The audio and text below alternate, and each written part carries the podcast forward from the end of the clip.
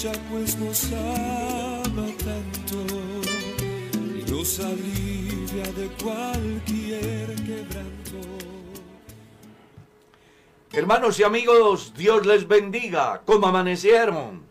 Qué alegría poderlos saludar en este lunes que dice la gente que es de fiesta.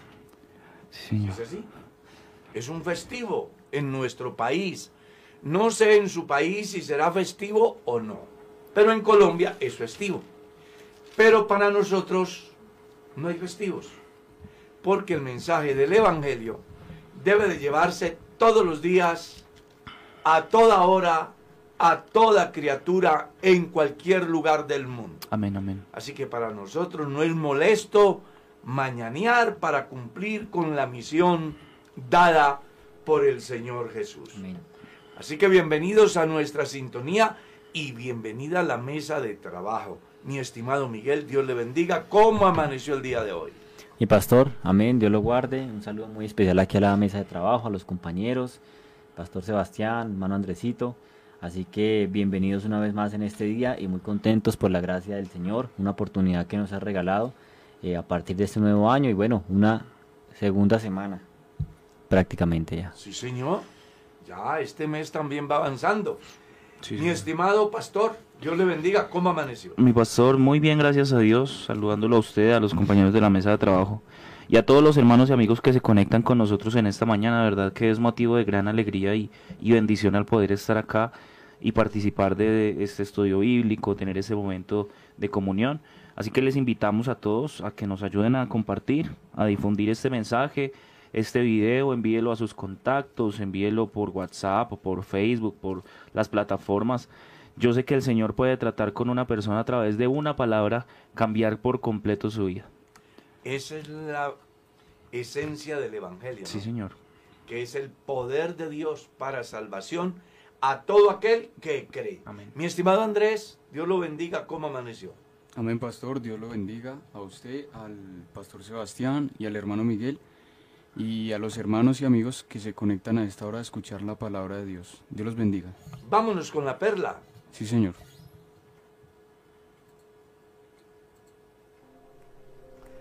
peligro, no pase. Así quiero titular la reflexión basándome en el capítulo 2, el versículo 15, inclusive el 17 del libro del Génesis. Tomó pues Jehová Dios al hombre y lo puso en el huerto de Edén para que lo labrara y lo guardase. Y mandó Jehová Dios al hombre diciendo, de todo árbol del huerto podrás comer, pero del árbol de la ciencia del bien y del mal no comerás, porque el día que de él comieres, ciertamente morirás. Es la enseñanza de Dios al primer hombre, evitando por supuesto la tragedia futura de los mortales coloca límites para que el hombre no los traspase. Así como usted observa en muchos lugares por donde se mueve, encuentra, por ejemplo, señales que le advierten acerca del peligro. No sé si usted alguna vez habrá mirado, por ejemplo, peligro, perros bravos o el- la cerca tiene corriente, no pase, o señales preventivas como las del tránsito. ¿Y qué pasa si usted las cruza? Bueno, puede tener consecuencias bastante graves. Dios ha establecido unos parámetros para que el hombre pueda tener calidad de vida aquí y además garantías eternas. Todo va a depender de tu voluntad. Dios le dijo al hombre, aquí está el huerto, pero usted tiene que entender que no puede cruzar la línea, porque el día que la cruce, ese día morirá. Desafortunadamente el hombre desobedeció a Dios y escuchó la voz del enemigo y ya todos conocemos las consecuencias que trajo el haber pasado la línea que Dios había dicho, no pases. Hoy no es diferente. Los países tienen normas las cuales sus ciudadanos no pueden traspasar. Las empresas tienen normas las cuales sus empleados no deben cruzar. Igual Dios en este último tiempo ha establecido la forma como los mortales debemos de conducirnos sobre la faz de la tierra si queremos tener calidad de vida aquí y además eternidad con Dios. El no hacerlo entonces traerá consecuencias gravísimas. Y por eso es que los hospitales están llenos, las prisiones están llenas, los fabricantes de aparatos ortopédicos están cada día más copados porque muchos de esos problemas que sufre la gente hoy son consecuencia de haber traspasado el límite que Dios de antemano había prohibido. Ojalá que usted, si escucha el mensaje de Dios que le dice, deje de hacer lo malo y comience a hacer lo bueno. Si ven que Dios hoy en su palabra le enseña que el pecar es traer consecuencias de muerte eterna, por favor, absténgase. El escritor consagrado decía, no se ha vencido de lo malo, vence con el bien el mal. Y en otra parte está escrito, hijitos, amad lo bueno y aborreced lo malo. Santiago decía, si alguno se hace amigo del mundo, se constituye en enemigo de Dios. Jesús dijo, si alguno quiere venir en pos de mí, niéguese a sí mismo, tome su cruz y sígame. Dios está colocando, sin duda alguna, una señal muy importante, la cual usted no debe de pasar. Y el día que lo haga debe de atenerse a las consecuencias. Sin embargo, el día de hoy Dios tiene una puerta abierta, una oportunidad para ti, una luz en tu camino. Él dice, si te volvieres a mí, yo te redimiré y delante de mí estarás. Y si entre sacares lo precioso de lo vil, serás como mi boca. Volveos a mí y yo me volveré a vosotros, dice Jehová. Mirad a mí y sed salvos todos los términos de la tierra, porque yo soy Dios y no hay más. Así que cuando usted escucha la voz de Dios, y hace lo que Él manda, usted tiene garantizado bienestar aquí y sin duda alguna la salvación de su alma para siempre. Pero si usted hace lo que Adán hizo, entonces no solamente tendrá que sufrir consecuencias durante los días de que Dios le dé sobre la faz de la tierra, sino también una eternidad sin Dios. Por eso, hoy es tu oportunidad si Dios te dice que no peques, por favor, no lo hagas. Si Dios te dice que le ames, que le obedezcas, que le sigas, que le sirvas, sé diligente en hacerlo. Porque recuerda, la eternidad está en tus manos. Tú decides, como Adán decidió. Hoy usted puede decidir el cielo o el infierno, la vida o la muerte. Dios o Satanás. Todo depende de tu voluntad. Y ojalá que hoy hagan la mejor decisión. Dios ha puesto una señal. No la cruces.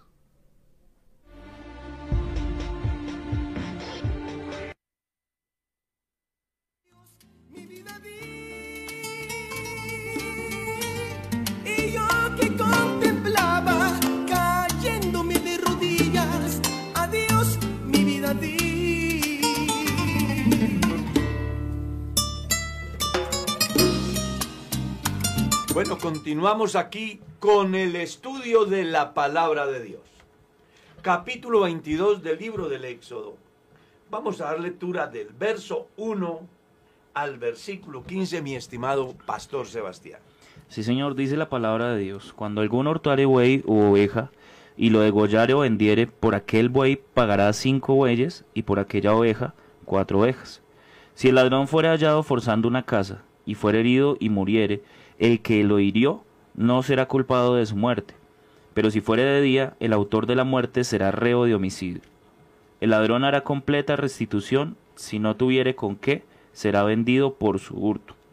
Si fuere hallado con el hurto en, el en, la, en la mano, vivo, sea buey o sea asno u oveja, pagará el doble.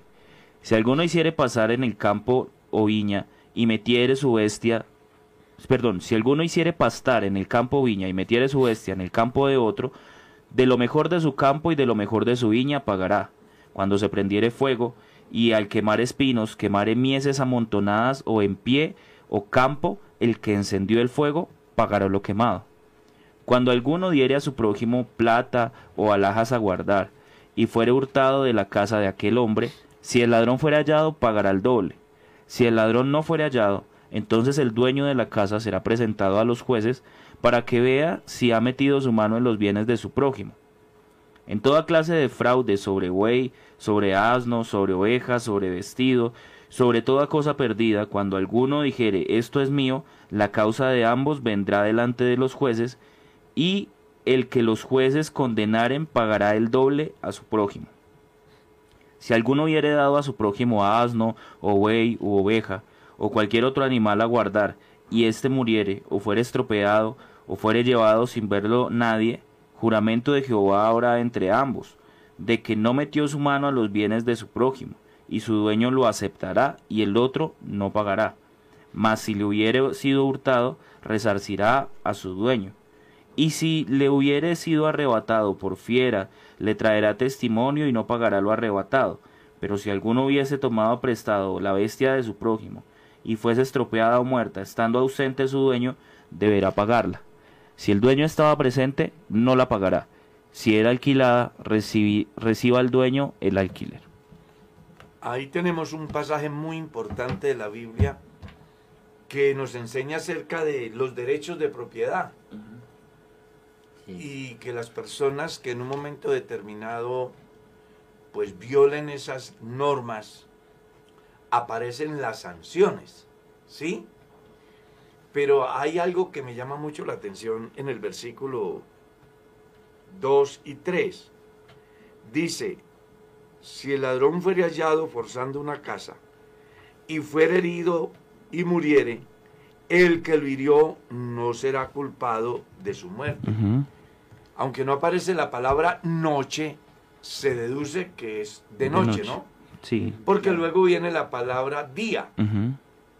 Y en ese caso, pues la persona afectada ve quién lo roba. Sí. Y tiene la posibilidad de, de disuadir, ¿no? Sin necesidad de atentar contra la vida del otro. Y por eso es que se le va a contar como homicidio. Sí, señor. ¿Ya? Y yendo pues al versículo 10, porque el versículo 10 nos da pie para poder entender el versículo 11. ¿Ya?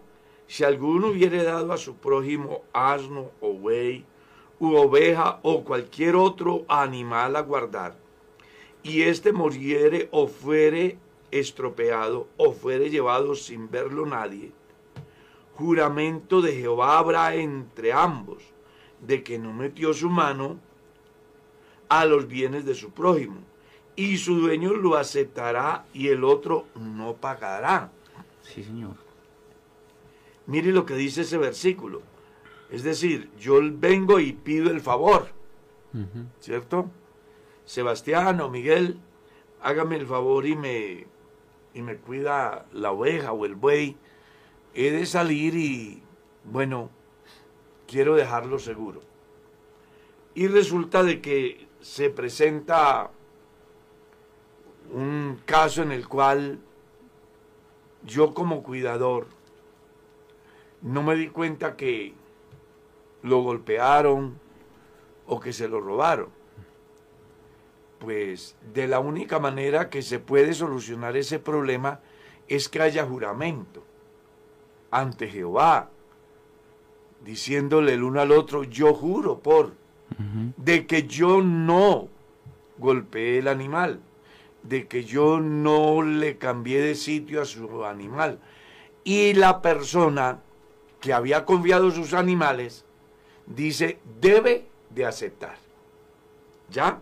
Pero hay algo muy interesante en el verso 12. Pero si le hubiere sido hurtado, resarcirá a su, dueño. O sea, si en ese caso le roban el el buey o la oveja, cuando se lo dejaron bajo su cuidado, pues la persona que se hizo responsable tendrá que Rezar, sí, sí. pagar, ¿no? Ujú. Es decir, es pagar Sí, señor. el valor del animal. Y si le hubiere sido arrebatado por fiera, le traerá testimonio y no pagará lo arrebatado. Eh, Dios es muy sabio. ¿Qué culpa tengo yo de tener la oveja y que venga el lobo y la devore? Pero eso no es solamente decir que fue el lobo el que vino. Yo debo de presentar pruebas Claro. pedazos del animal, ¿cierto? Claro, porque pudiera Restos darse del que, alguien dijera que simplemente fue así por no pagarlo y Y fue el que lo vendió, por Sí, ejemplo. Eh, claro, sí. O le cambió de sitio para su beneficio. Dios en su sabiduría legisló de una manera muy correcta. Sabe que ahora, antes del programa, yo leí el pasaje y encuentro una cantidad de cosas muy alineadas con la nueva ley en Colombia de seguridad, ¿no? Donde se dice de la defensa de la persona si llega alguien a su casa de noche, y- Mm, sí, señor. ¿cierto? Claro. Y, y mirando uno aquí, eh, parece que leyeron el, el pasaje de la Biblia. Por eso en el reciente pasado, en un programa, decíamos que todos los estados del mundo, para hacer sus leyes, han tomado fragmentos de la Biblia. Claro. Y tiene sentido, porque es la única ley que es perfecta. Así está escrito en el Salmo, ¿cierto? La ley de Jehová es perfecta. La ley de Jehová es perfecta, que convierte el alma. Amén. El mandamiento de Jehová es limpio, que hace sabio al Ay. sencillo. Sí, señor. Y mirando pues este importante párrafo, descubre que siempre es necesario la materia prima y esa materia prima sale del pensamiento de Dios. Y dice, y si hubiere sido arrebatado por fiera, le traerá testimonio y no lo y no pagará lo arrebatado. Pero si alguno hubiere tomado prestado bestia de su prójimo y fuere estropeada o muerta, estando ausente su dueño, dice, deberá pagarla. Sí, señor. Es decir, yo tomé la bestia de, de prestada de Sebastián y en algún descuido mío alguien la golpeó, la maltrató, inclusive le causó la muerte, pues como yo soy el responsable, debo de pagarla. Si el dueño estaba presente, no la pagará. Si era alquilada, recibirá el dueño el alquiler. O sea, yo la tomé prestada y en el proceso del uso del animal, yo qué sé, alzándole una carga, tratando de montarla, eh, resultó maltratado el animal y el dueño estaba ahí. Yo no voy a pagar nada. Claro. Ahora bien, si era alquilada, el dueño tendrá que aceptar el valor del alquiler. Claro, claro.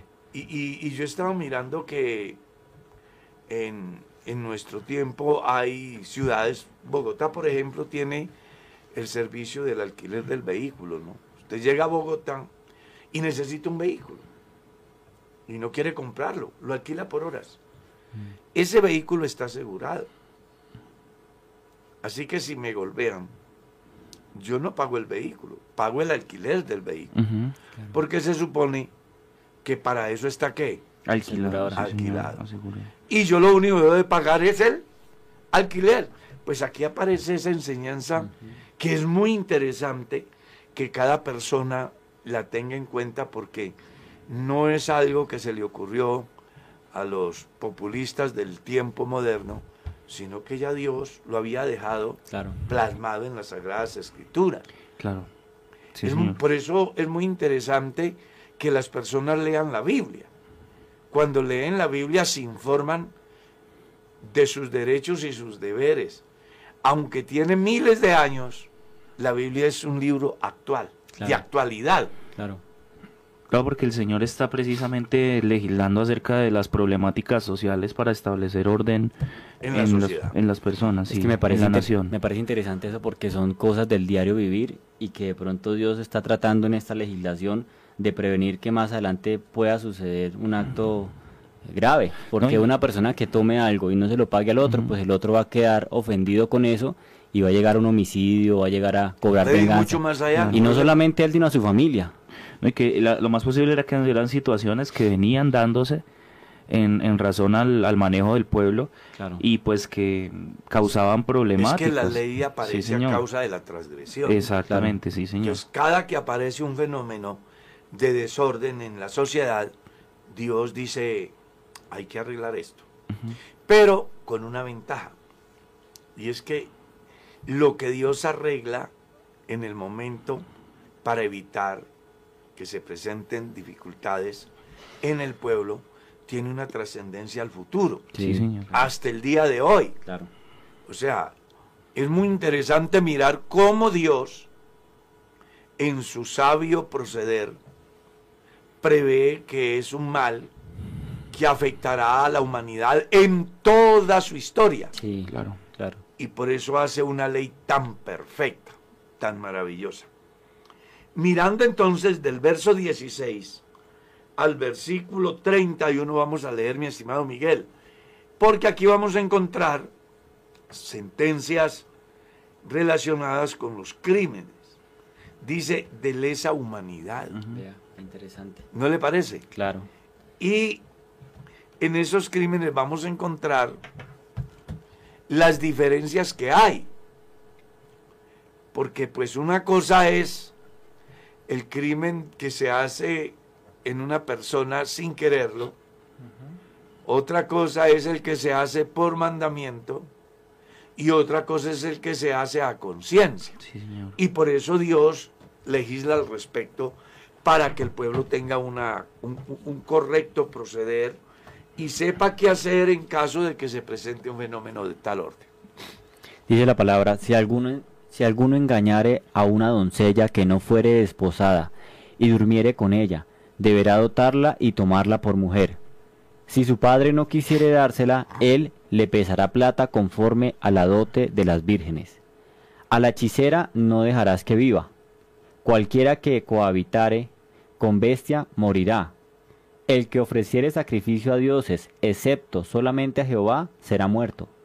Y al extranjero no engañarás ni angustiarás, porque extranjeros fuisteis vosotros en la tierra de Egipto. A ninguna viuda ni huérfano afligiréis. Porque si tú llegas a afligirles, y ellos clamaren a mí, ciertamente oiré yo su clamor, y mi furor se encenderá y os mataré a espada, y vuestras mujeres serán viudas y huérfanos vuestros hijos. Cuando prestares dinero a uno de mi pueblo, al pobre que está contigo, no te portarás con él como logrero, ni le impondrás usura. Si tomares en prenda el vestido de tu prójimo, o la puesta del sol, se lo a la puesta del sol se lo devolverás, porque solo eso es su cubierta, es su vestido para cubrir su cuerpo. ¿En qué dormirá? Y cuando él clamare a mí, yo le oiré, porque soy misericordioso. No injuriarás a los jueces, ni maldecirás al príncipe de tu pueblo. No demorarás la primicia de tu cosecha ni de tu lagar. Me darás el primogénito de tus hijos. Lo mismo harás con el de tu buey y de tu oveja. Siete días estará con su madre y al octavo día me lo darás. Y me seréis varones santos, no comeréis carne destrozada por las fieras en el campo, a los perros la echaréis. Es un pasaje que es diverso, ¿no? Ujú. Y me, y me encanta la forma como Dios regula. Por ejemplo, si alguno engañare a una doncella, mm, no dice que la force, porque Sí. si la forzaba, era violación y debía de morir. Sí, señor. a menos que ella se quedase callada, porque hay dos aspectos acá. Uno, habla del engaño.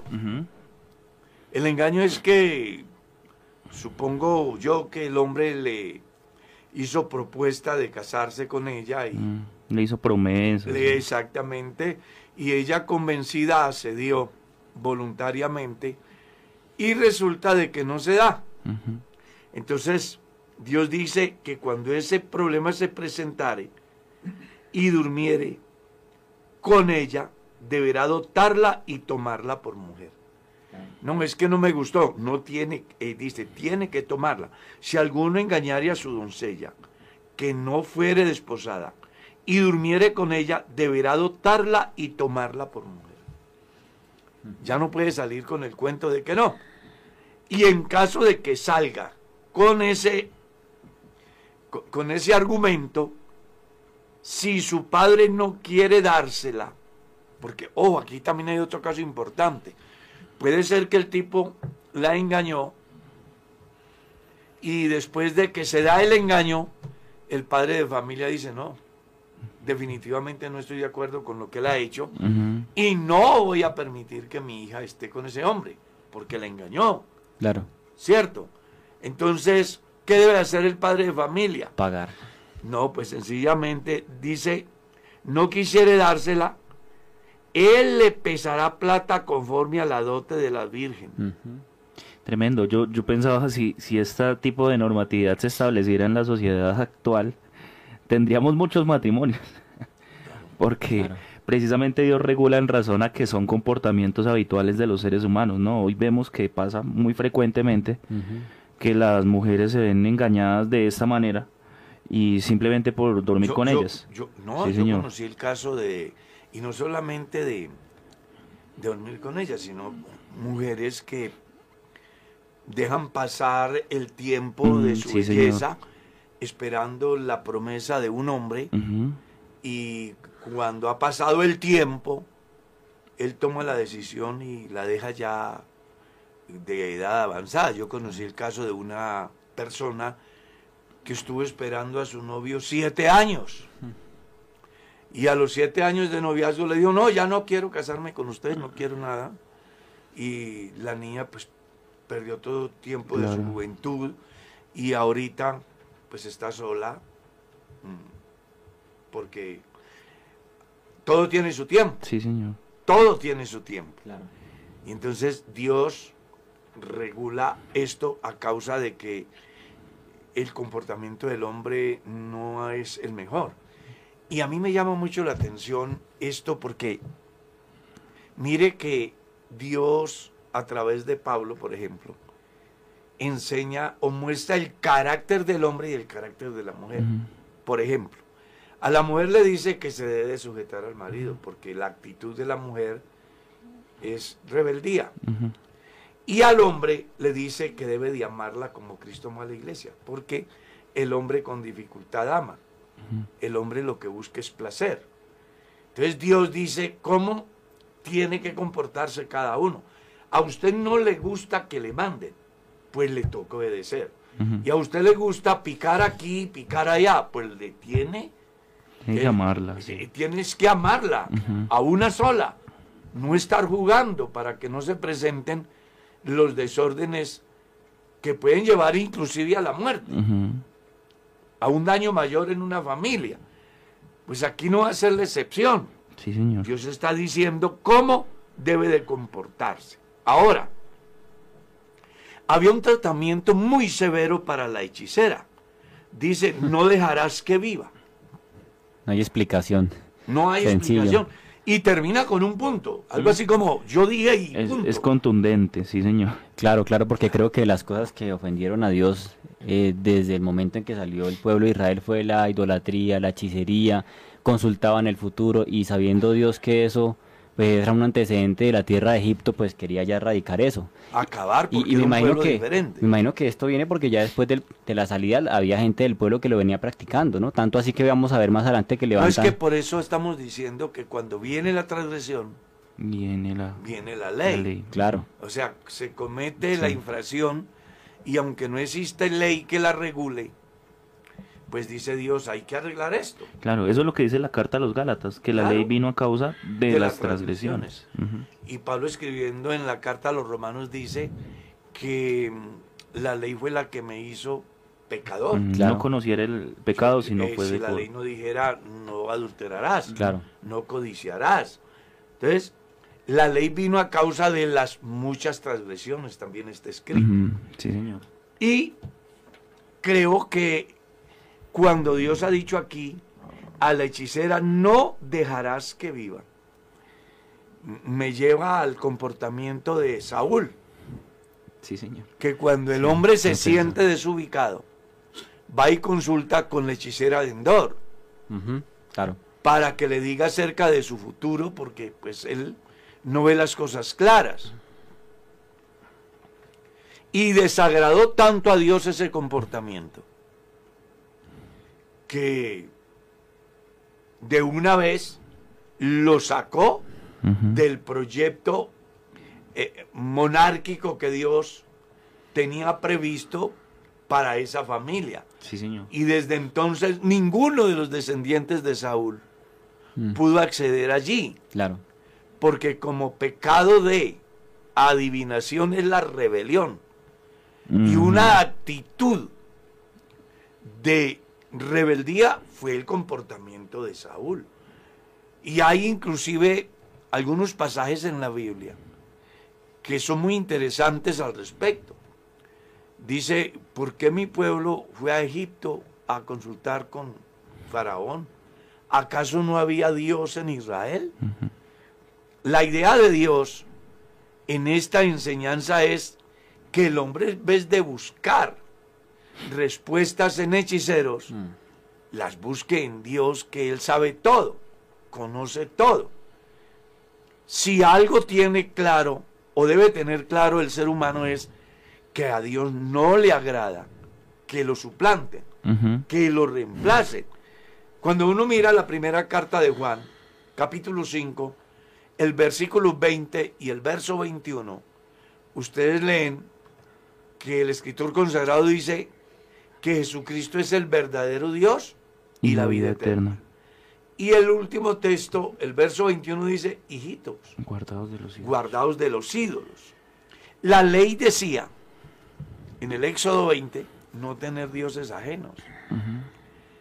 Y resulta que cuando una persona deja de consultar a Dios para consultar con una hechicera, para consultar con los muertos, para consultar con los astros, pues está desplazando a Dios Claro. del sitio que Dios se merece en el pensamiento y en la vida del hombre. Eh, Hay una muy importante, mm, muy importante interrogante en, en el medio y es, ¿de dónde salieron todas esas religiones y todos esos credos? Bueno, es que los seres humanos, después de la dispersión que se da, eh, cuando se da el diluvio, Sí, señor. ¿sí? Que llegan a una conclusión de hacer una torre, Dios los confunde y luego se da esa enorme dispersión.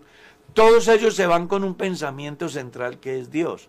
Desafortunadamente, cada uno se fue ubicando en diferentes lugares y fue ajustando su credo a las circunstancias, a los eventos que enfrentaron y se los atribuyeron a la naturaleza, a el sol, a la luna, a los animales y sacaron a Dios, el verdadero Dios, del escenario. Sí, señor. Y aquí Dios está diciendo que uno de los caminos para que el hombre llegue allá es consentir la hechicería. Y uno encuentra gente hoy engañada. Y además se encuentra locales, Mm, inclusive lugares llamados como templos. Estaba mirando por ahí por la Caracas como con 40 o 41. Templo del indio amazónico Sí. donde las personas acuden a que les resuelvan sus problemas de suerte, de amor, de esclavitud, de libertad, yo no sé. Un sinnúmero de ofertas que no se encuentran ahí. Amén. que lo que sucede ahí es que quienes llegan se hacen esclavos, Sí, señor. que a diferencia si vinieran a Dios las cosas cambiarían de color. Pastor, y es que hay, hay otro ejemplo en cuanto a lo que usted dice, y es que mucha gente paga por eso. No, pues es Y- que la- to- ellos no trabajan de gratis. No, y a lo que voy, a lo que voy a- al comentario es que la gracia de Dios es gratis. Y la Claro. gente, y la gente no tiene conciencia de eso, ¿no? Simplemente el acto de arrodillarse o tomar una buena decisión para entregar su vida a Dios es gratis. Y la gente prefiere pagar grandes sumas para que le digan qué pasará el día de mañana con su familia, con su trabajo, con el amor de su con el vida. amor de su vida. En días pasados vino una persona aquí a la iglesia y me dijo, pastor, yo necesito que me haga una oración, ¿cuánto vale? Le dije, aquí no vale nada la oración. Dijo, yo necesito una oración fuerte. Dígame, ¿cuánto vale? Le dije, no, aquí no. Porque la gente no le agrada lo que Dios les da gratuitamente Inconformes. y se dejan explotar de personas que aprovechan la coyuntura de la necesidad del individuo para explotar su ignorancia. Por eso es muy interesante que los seres humanos conozcan a Dios a través de la escritura. Amén. Si la gente leyera la palabra de Dios, se liberarían de todas esas cosas. ¿Cuántas personas hicieron su agosto con la venta de las uvas, con la venta del trigo, con la venta de la ropa de color amarillo en el fin del año, con la venta de las plantas para los baños? Hombre, ¿por qué le pasa a la gente eso?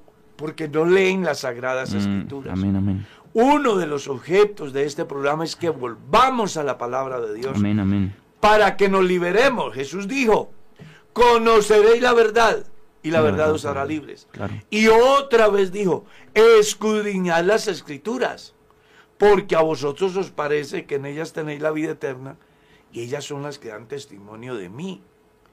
Y la razón por la cual hay tanta gente perdida y esclavizada en tanto mal es precisamente porque no conocen las sagradas escrituras. Y es posible que la tengan en su casa, eh, abierta en el Salmo 91, en un atril que les costó más que lo que les costó la Biblia. Pero la tienen como un amuleto, no como lo que la Biblia debe de ser en la familia, que es fuente de orientación Amén. que es la hoja de ruta para el peregrino que va a la eternidad, que es el manual de comportamientos por medio de los cuales o por medio del cual el ser humano debe de regirse para no afectar la naturaleza, no afectar al prójimo, no afectar, perdón, su relación con Dios, no afectar su relación con la familia, no afectarse a sí mismo. El desconocimiento de la palabra de Dios es el que hace que los seres humanos caigan en todas esas desgracias. El salmista decía, lámpara es a mis pies tu palabra y lumbrera mi camino. Y a los jóvenes les hacía una pregunta, ¿con qué limpiará el joven su camino? Con guardar. tu- Con guardar su palabra.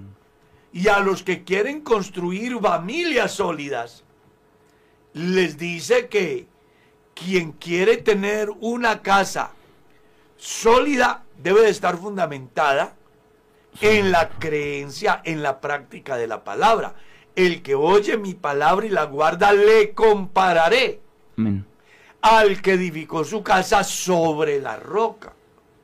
Entonces, cuando las personas construyen su futuro, buscan construir su familia, su proyecto de vida, en argumentos, en conceptos, en tradiciones, en creencias diferentes a las que Dios enseña en su palabra, pues sencillamente esos castillos se van a derrumbar las personas van a ser engañadas, explotadas, destruidas a sí mismo, Sí, señor. porque no tuvieron en cuenta lo que Dios dijo. Y aquí Dios es claro hoy, Amén. está enseñando precisamente cómo debe de comportarse el ser humano. Y dice a la hechicera, no la dejarás vivir. Sí, Había pena de muerte para los hechiceros. Precisamente pensaba en esto, pastor, de, de, de esa sentencia que, que radica en la muerte en razón a, a ese cambio de, de la gloria de Dios incorruptible en semejanza de otras cosas que se corrompen, que es lo mismo que va a aparecer en la carta a los romanos acerca de la desobediencia del hombre que quiere cambiar la verdad de Dios Por la mentira. por la mentira. Y el último versículo de ese pasaje en, en la carta a los romanos nos va a decir que los tales son dignos de muerte. No es algo que está Oye, pero no solamente los que lo practican. los que se complacen con los que los practican también. Entonces, imagínense tremendo porque esto no es simplemente de- del Antiguo Testamento, como dijéramos, sino que aún en el Nuevo Testamento vamos a encontrar que la palabra nos habla acerca de, de ese tipo de circunstancias que se dan en el hombre. Alguien dirá entonces, ¿ustedes están de acuerdo con la pena de muerte? Bueno, es importante que las personas comprendan que la pena de muerte es universal. Está establecido para todos los hombres que mueran una, Una sola, sola vez. vez. Y es a consecuencia del pecado. El pecado entró por un hombre y, Y por, por el, pecado la muerte. Y así la muerte pasó a todos los hombres por cuanto todos pecaron. Pero en el caso del pueblo de Israel era una ley natural Ah, sí, claro. en ejercicio en su tiempo en el pueblo. En algunos estados de Norteamérica y en algunos países del mundo existe la pena de muerte. En Colombia no existe. Y creo que esa es una de las causas por las cuales se vive como se vive. Pero ojo, hay otro asunto muy importante aquí. Dice el versículo 19, cualquiera que cohabitare con bestia morirá. O sea, la zoofilia era condenada con Sí, la señor. pena de muerte Me parece en interesante. el pueblo de Me Israel. parece interesante porque de tiempos antiguos, de miles de años, eh, hoy la gente pareciera asombrarse porque algunos lo practican, ¿no? Pero ya venía con un antecedente de hace años. Y lo que usted dijo una vez, eso se viene mutando. El, Claro. pecado, el pecado trae una mutación que en consecuencia viene con Es que varias... es un virus que está en la naturaleza humana. Y en la medida que va avanzando el tiempo y aparecen nuevas civilizaciones, aparecen nuevas prácticas. Y a esta hora alguien ha de estar pensando de qué manera hacer daño a alguien o satisfacer sus propios deseos, no importando el daño que haga o a quien afecte. Claro. Darle rienda suelta a sus pasiones Exactamente. aberrantes. Exactamente. Sí, señor. Como decía Miguel, el pecado se muta. Cada día aparecen nuevas expresiones. Por ahí incluso Miguel está diciendo ahorita que el- hay un virus que ya que estamos estrenando, dice, que, a- que acaba de aparecer que se llama, ¿cómo? Deltacron. Deltacron, que es el que está en medio del, Delta y el del Omicron. Delta y, y- y del Unicron. Ujú. Omicron es que es. Entonces, así también es el pecado.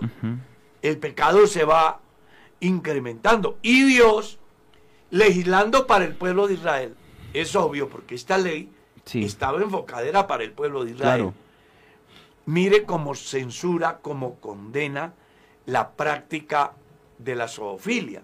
Cosa que hoy en muchos países es legal. Claro.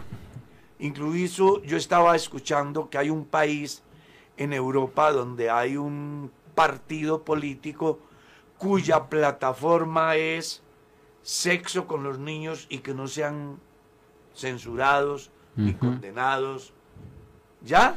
Sino que sea normal, porque el ser humano todos los días va de mal en peor, como dijo Pablo a Timoteo, Claro. los hombres malos irán de mal en peor, Ah. engañando Y y siendo siendo, engañados.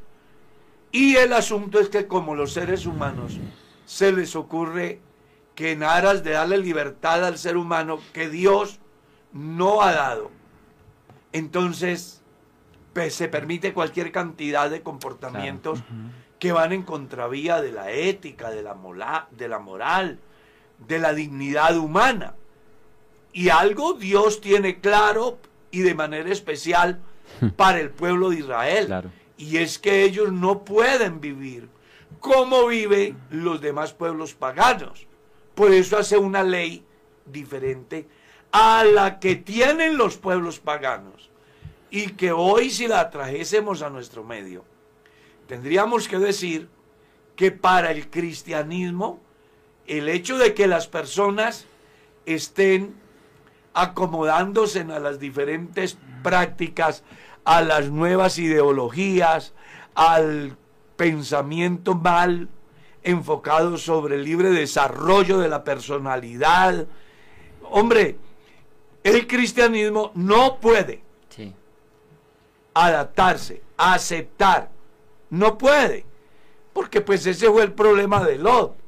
Se adaptó, aceptó y al final vio cómo pereció toda su fortuna, cómo pierde su mujer, cómo sus hijas la deshonran y aparece hoy como un personaje que le faltó autoridad, todo porque no tuvo carácter como hijo de Dios. Amén. ¿Ya? Los cristianos en el último tiempo tenemos que tener carácter. No, pero es que el Estado permite la eutanasia. No, pero es que el Estado permite el matrimonio igualitario. No, pero es que el Estado permite el libre desarrollo de la personalidad. Pues los cristianos tienen que saber que las leyes que van en contra de nuestra fe, de nuestros valores, no deben de ser aceptadas por los cristianos. Respetar quienes piensen así y vivan así, pero no puede ser que nosotros nos congraciemos con quienes así se comportan o así viven. Claro, es que, es que la gente intenta ya justificar sus pensamientos en que los ha avalado una ley estatal. Y eso era pecado antes y después de estar Sí, la ley eh, o la sentencia que haya. Lo que nosotros debemos hacer es precisamente, como, como usted lo dice, pastor, es tener en cuenta lo que dice la palabra de Dios, porque es lo que han dicho los hombres de Dios. Mirad vosotros si es lícito obedecer a los hombres antes que a Dios. y tener conciencia de Sí. que los estados pueden a través de leyes cambiar costumbres, Claro. pero no cambia la naturaleza. Pastor, es que me parece interesante eso porque en la definición de crimen de la- de esa- lesa humanidad, perdón, dice que es los que son especialmente atroces y de carácter inhumano, ¿no? Pero cuando vamos a mirar la palabra de Dios arranca es con la parte moral. Claro. Lo clasifica como lesa humanidad, por ejemplo, el abuso a una doncella o el engaño, y ahora va a especificar otras cosas que son moralmente malas hacia Dios. Pero este mundo le da- o este tiempo le da un cambio a esa definición, porque se cree que lesa humanidad es asesinato y, y cosas que, que podrían afectar ¿no? a una familia, pero cuando vamos a lo que Dios demanda es totalmente diferente. Pues mire que comienza con algo muy interesante. Si una doncella fuera engañada y El- se califica como pecado, dele- como delito Claro, de lexa claro, humanidad. y es algo moral. Claro. Es que las leyes de Dios en el Éxodo 20 son morales. Claro, son de carácter moral. Claro. Pero mire que es muy interesante cómo Dios condena esa práctica, la zoofilia, Sí, señor. que en algunos países es legal. Sí. En ¿ah? Canadá. En algunos países es legal. Cualquiera que cohabitare con bestia morirá. morirá. Una señora se ha casado con un perro porque ha dicho que él es el amor de su vida. Y ese país lo ha aprobado. Entonces para ellos es algo bueno, según lo- las normas de, de ese país. Pero Dios condena eso. Dios lo condena. Y más allá de que sea legal en ese país, no quiere decir que Dios lo apruebe. Claro. Y si los cristianos se acostumbran a aceptar eso, pues terminan como Lot en Sodoma y Gomorra, Sí, señor. ¿cierto?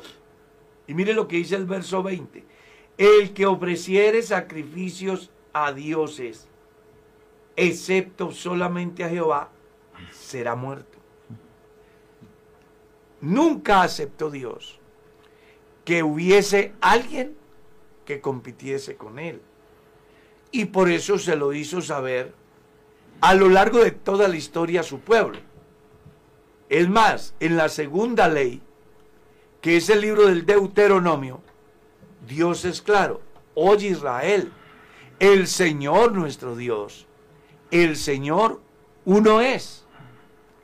Y le da una enseñanza, la cual es clara, debes de amarlo con toda la mente, con todas las fuerzas, con todo el corazón, Y además, esto debe de trascender a los hijos y a los hijos de los hijos. Estas palabras que yo te mando hoy, las enseñarás a tus hijos y a los hijos de tus hijos, o sea, a los nietos. ¿Ya? Amén. Y para que la tengan clara, deben de escribirla en los postes y en las puertas de la casa. Y deben de comunicarlo cuando se levanten, cuando vayan de camino, cuando estén en el campo y cuando regresen. Finalidad, que el pueblo tenga claro que hay un solo ser digno de alabar, Amén. digno de adorar, digno de obedecer, pues es el único que es justo. Y por eso vamos a encontrar en la Biblia textos como yo Jehová soy Dios y no hay más. Yo, yo Jehová, este es mi nombre y a otros no daré mi gloria. Mirad a mí y sed salvos todos los términos de la tierra, porque yo soy Dios y no hay otro. Yo, yo Jehová y fuera de mí no, hay, quien, salve. Luego no se los hice saber desde la antigüedad y ustedes son mis testigos que no hay Dios sino yo. No hay Dios fuerte, no, No conozco conozco a ninguno. Amén, amén. Y en otro texto es claro, dice, me encanta como dice, los dioses que no hicieron los cielos y la tierra que desaparezcan. Es bien interesante. Por eso uno de los pecados que abomina a Dios es la idolatría. Y la idolatría, que es de la que nos estamos ocupando en este versículo, también se ha mutado porque al principio era una imagen.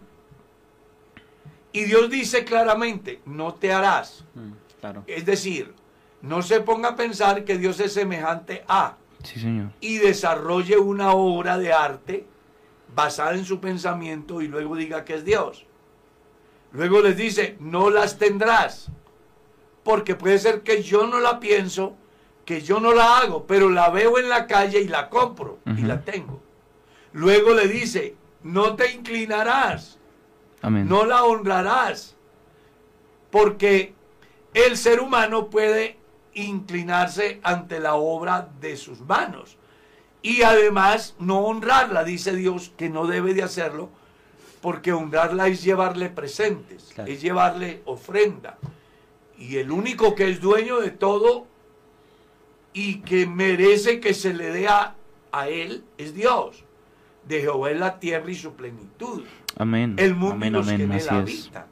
Y luego el proverbista decía, honra a Jehová con, todos, tus bienes.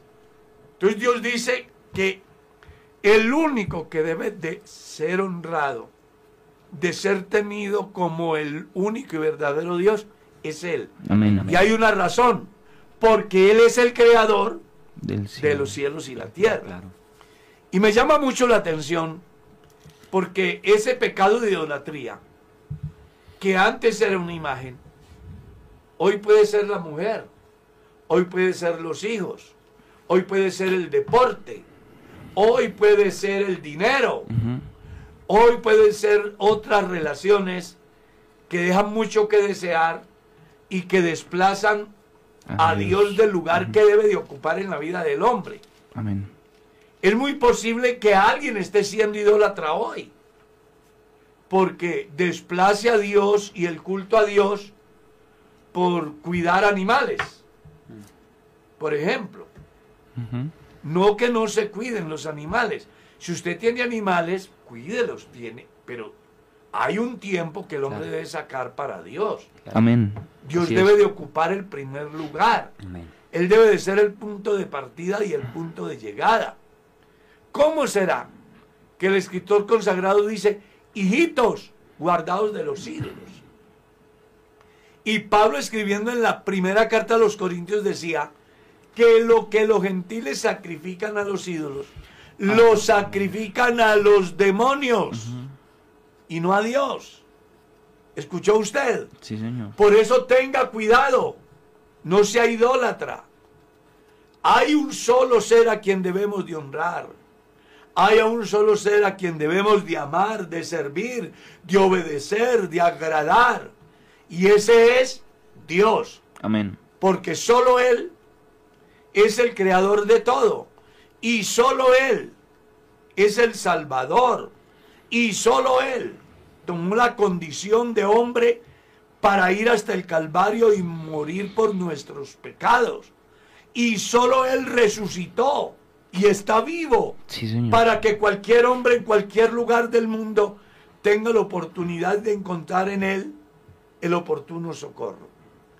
Así que mi estimado hermano, ojalá que estas enseñanzas no solamente le sirvan como información acerca de lo que Dios quería para el pueblo de Israel, sino también que le sirvan a usted para que reflexione y tenga en cuenta que solo hay un Dios a quien se debe de adorar. Amén, así es. Y que Jesús se lo dejó claro al mismo Satanás. Al Señor tu Dios servirás y a Él solo honrarás. ¿Lo escuchó? Claro. Porque no hay Dios como el Dios nuestro, el creador de los cielos y la tierra.